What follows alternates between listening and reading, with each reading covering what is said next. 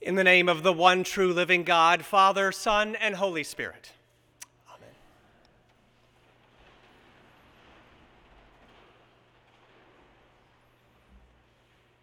The wedding feast that we are attending this morning, along with Jesus and Mary and the disciples, is not exactly what would come to mind when Americans say the phrase wedding reception. We are not talking about a one hour drop in at the Elks Club Hall with red velvet cake and a bowl of punch. Nor are we attending some sort of swanky, elaborate five course dinner over at the Marriott at I 465 and Shadeland Avenue. In biblical times, wedding feasts ran often for a week or more following the actual ceremony, even leading up to and following the ceremony. So we need to get ourselves in the mindset that we're at a long marathon event. And with kinfolk coming from far and near, and with potable drinking water always in short supply in the desert, the families of the betrothed would have been stockpiling jars of decent table wine for months, maybe even years prior to such a ceremony. Running out of wine at a wedding feast is serious business. It is a crisis. It is a failure and a health hazard, not only to the bridal party, but also to the many guests of the host who are literally dependent upon the host for their health and their life. Running out of wine is more than a disappointment or maybe a social no no. Instead, running out of wine is really a basic breakdown in the duties of a host something that would establish a host as either a disgraced or an honorable member of his or her society. And so, for the bride and groom, not to mention their families, to run out of wine today is simply an unacceptable taboo. It is a failure of colossal sorts, it is a familial collapse, embarrassing them, isolating them, making them the buffoons and laughingstock of Cana for years to come. And so, what is the wedding party to do? There is no Seventh Amendment or whatever the name of the place is down the corner. There is no 7 Eleven open all night. There are no spare bottles of wine in the cellar. And to ask the neighbors to borrow their wine? How embarrassing. This wedding party in the gospel this morning is backed out of options. They are backed into a corner, helpless, hopeless, headed for a lifetime of extreme embarrassment and estrangement just as soon as the next guest comes forward for a refill. And so Mary's anxiety filled whisper to Jesus this morning, they have no wine, is really the final option for hope. Mary is making a 911 call, an SOS. This is a panic stricken moment, a last chance in this gospel story. They have no wine. Those words of Mary can really be translated this way they have no future. Mary wants to fix this crisis for presumably her friend, who is about to lose face, who is about to be relegated from insider to outsider status. The gospel this morning begs us to ask ourselves this question What do we do when the wine runs out in our lives? What do we do when we find ourselves holding the proverbial empty jug of wine, the last jug in our hands? What do we do when our spouse or our partner leaves us? What do we do when a loved one dies? What do we do when a senseless tragedy strikes us in the face? What do we do when we lose our job, when we face a serious illness? What do we do when we don't fit into society's version of normal? Whatever that means. I'm not talking about a bad hair day or a bad Monday at the office. I'm asking, what do we do when we encounter those moments in our lives when there is nothing left? When we are hopeless, when we are helpless, when we are headed for a lifetime of exclusion and estrangement? And to take this question beyond our own personal lives and maybe into our church life together, I'm mindful that the prognosticators and number crunchers and experts are telling us that mainline traditions such as the Episcopal Church, our, our wine is running out. That's what they're saying. And with declining attendance and aging building and rising costs, the so called experts' predictions of an imminent day of reckoning echo those words of Mary that we hear in the gospel this morning they have no wine. And in the church, we are spooked by these predictions. And as a church, we often make decisions about our future based on an anxiety that something we have or something we love will be taken away from us, whether it is our buildings or our traditions or our positions of power. Translated into churchese, the phrase from the gospel this morning, they have no wine, might sound something like this They are down to their last 10 members, or people aren't going back anymore or that church is just barely hanging on. Or maybe from the news headlines this week, they're in trouble with the Anglican Communion. What happens when we want, run out of wine in our church life? Now, don't panic. We have plenty of wine here at All Saints this morning, both literally and figuratively. Your, your altar guild would never let you down. This morning, John is asking us to look beyond the wine, beyond the immediate characters, beyond the story at hand in the gospel, to see a metaphor depicting a classic human struggle between plenty, abundance, and nothing, scarcity, between hope and desperation, between faith and panic.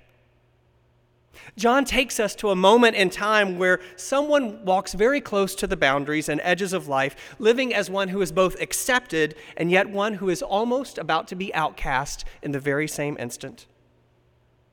And through this story, John is holding up a mirror so that we can see that in our lives, we also are this bride and this groom, or we have been that bride and groom before in our lives.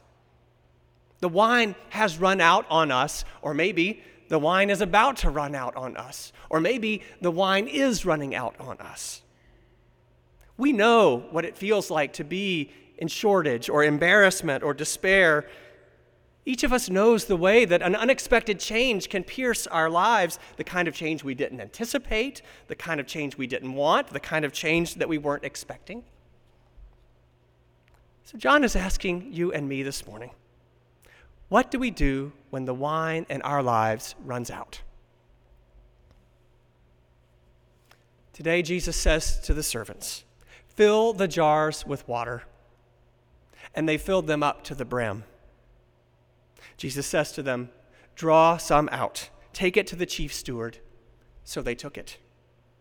And when the steward tasted the water that had become wine and did not know where it came from, though the servants knew, the steward called the bridegroom and said to him, Everyone serves the good wine first, but you have kept the, the better wine for last. Not only does Jesus bring hope into a hopeless situation, but the new wine he creates is better than the old wine that they were drinking before. Note that the Son of God does not bring forth Franzia in a box or two buck chuck Jesus is bringing forth a vintage Cabernet Sauvignon. And take note, John tells us that the host of the wedding is not even aware that Jesus has performed this miracle. God not only has the capacity to address our crises and need, but God is often doing them, addressing them before we even know they exist. In John's gospel today, Jesus alone is the one who transforms, who renews, who recreates. Even the anxiety of the bridal party cannot make that recreation happen. We cannot fill the empty jars of wine in our lives with our own anxiety and hand wringing. Instead, we must rely completely on Jesus, consciously or unconsciously, admittedly or unknowingly. As his followers, we believe that he is with us all the time, transforming, renewing, healing, restoring, working miracles in ways that we may never know. This doesn't discount the pains and the struggles that we have in our lives that are very real. But in some way, we know, we believe he is Emmanuel, God with us, turning our crises into joy, our struggles into a new way of life, helping us to move from that mentality of scarcity into complete abundance. Now, this is not Pollyanna theology or Mary Sunshine speaking. For here's the real catch of the gospel passage this morning the new wine that Jesus is constantly creating in us is likely very different from the old wine, the wine that we've been expecting, or maybe the wine that we're not expecting at all. And so we have to acquire a taste for this new wine. In the church planting world, Good Samaritan in Brownsburg, Jesus is refilling the Episcopal Church, but he is doing so with new wine. It tastes very different from the old wine that you and I like and that we're used to. So, Good Samaritan is a church without walls. We meet in places where we can be with and serve our neighbors. Our gatherings take, places, take place in, uh, in places where we can meet for cheap. So, we meet in food pantries and alternative schools and homeless shelters and pubs and libraries, places where we can engage with and serve our community. Every time we gather, our signature item is that we serve our community in some sort of way. It's fascinating that the kind of people we're attracting to Good Samaritan are not interested in a church building at all. This baffles me. So, let me tell you just a bit about my call. I felt called to plant a church from, uh, from childhood, really. Uh, when I was a child, I didn't want toys. Uh, I asked my parents to give me a file cabinet. And so I was constantly planning and creating uh, flowcharts and organizational plans. I went to seminary in a time in which openly gay priests were not uh, really welcome to plant churches. The only two dioceses that, during my time in seminary, I graduated in 2001, the only two dioceses that were uh, planting churches with any sort of vigor were the Diocese of Virginia and the Diocese of Texas, where openly gay clergy were not allowed to serve. And so I took uh, calls in congregations where I knew that I could take some of the wisdom and uh, beauty of church planting and apply it to congregations that were already in existence. Um, I worked with congregations that were struggling in New Jersey and South Carolina and came to the cathedral in order to help the cathedral redevelop its life and its ministry. But I still felt this call to plant a church. And so one day, my partner and I were riding out in Brownsburg past the sign on the eight acres that the Diocese of Indianapolis owns that says, Future church site of the uh, Church of the Holy Spirit. The diocese had tried to plant a church in Brownsburg about 20 years ago, and it just didn't work. But they forgot to take down the sign. Typical. So I, I texted Bruce Gray, the bishop's assistant, and I said, is there still a plan to plant a church out in Brownsburg? And he said, Man, we keep meaning to take that sign down. And I said, would you be willing to leave it up for just a little bit longer? Can I come talk to you?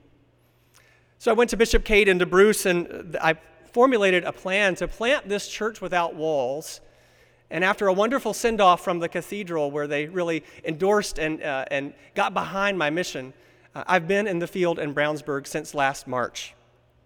And we've grown from zero people last March up to a base of about 70 if everyone showed up all at once. And we plan to move next month from one worship gathering a month to three a month. And we're working our way towards building a worshiping community that meets every Sunday by the fall. I met the first 70 people by setting up camp at Starbucks in Brownsburg. You'd be amazed at the people you meet in, in Starbucks. I went out and met with community leaders. I helped us establish a presence at local festivals and gatherings. And so we've met these first 70, our goal is now to launch when we launch in August with about 140 people. And so this next wave of growth will come from our own 70 tapping into their networks, their contacts, their friends, inviting them to become part of this new community. And so now it's strange that my work kind of shifts from just being present and meeting people in the community to now empowering and equipping and cheerleading our folks to be evangelists in the best sense of the word. Mother Suzanne asked me to share just a couple of things that we might have learned in the field in Brownsburg that would be applicable to you. So I bring you three learnings. I've got an hour's worth of failings, which I could share at coffee hour, but here are the three most important learnings I would share. I've discovered that newcomers are terrified of church buildings if they've not been a part of a church community. They say that it is the equivalent of walking into someone's home uh, uninvited with the front door closed and walking into the middle of a party in which you know no one. And so they're much more comfortable meeting us in public places than they are in our own buildings. They think our buildings are beautiful, but they're hesitant to come in for the first time. And so I wonder what would it be like for you to meet people in your neighborhood and then to bring them to your building. Along that same line, I've learned to get the clergy person out of the church building. I've been ordained for about 15 years as a priest, and I always thought that my job was to be present and busy in the office, doing bulletins, making calls, prepping for liturgies. And that is an important part of our job. But an equally important part of our job is to be present in the community. So at Starbucks, I have a little sign that I place on my table that says, The priest is in. I'll treat you to a cup of coffee. Now, granted, I get some interesting characters, but I've also met a lot of people who are really interested in the kind of open minded, progressive Christian faith that we offer. Uh, and getting that clergy person out of the building and into the community is a gift that you can offer to your community. So expect that of Mother Suzanne. And then lastly, I would encourage you not to rely on your Episcopal brand. We love the Episcopal Church, but I'm discovering that newcomers don't know what the Episcopal Church is. If we explain to them our values and what we stand for, they say, Yeah, I- am with you on that. But if we just say the word Episcopal, they don't know. I want to thank you, All Saints, for your support of Good Samaritan. Your support of Good Samaritan comes through your gifts to the mission share of the diocese, and through those gifts and tithes that you give to the diocese, uh, we're able to do our work of planting this new church in Brownsburg. And so we thank you. This morning, Jesus is with us in this wedding feast. He is with us in this community known as All Saints. And as he is performing miracles, even in Brownsburg, he is ready to perform the miraculous in our lives here today. Jesus is ready for us to taste new wine, just as we are tasting in Brownsburg. Jesus is ready for us here to taste new hope, new life. Jesus is ready to take our empty wine jars, the holes and the broken places of our own hearts, the hurts and anxieties that we have experienced, the changes and the chances of this life all of our neediness, all of our brokenness, all of our vulnerable places, Jesus is willing to fill those places up with hope and with healing and with perfection and with renewal. But like the stewards in this morning's gospel, we must offer up empty jars to Jesus if we want them to be refilled. May we bring the empty jars of our lives. May we bring the empty jars of our Episcopal Church. May we bring the empty jars of the world with us to this altar this morning. And can we prepare ourselves for the new wine that Jesus creates, knowing that the new wine that we will taste here may not taste like the old wine?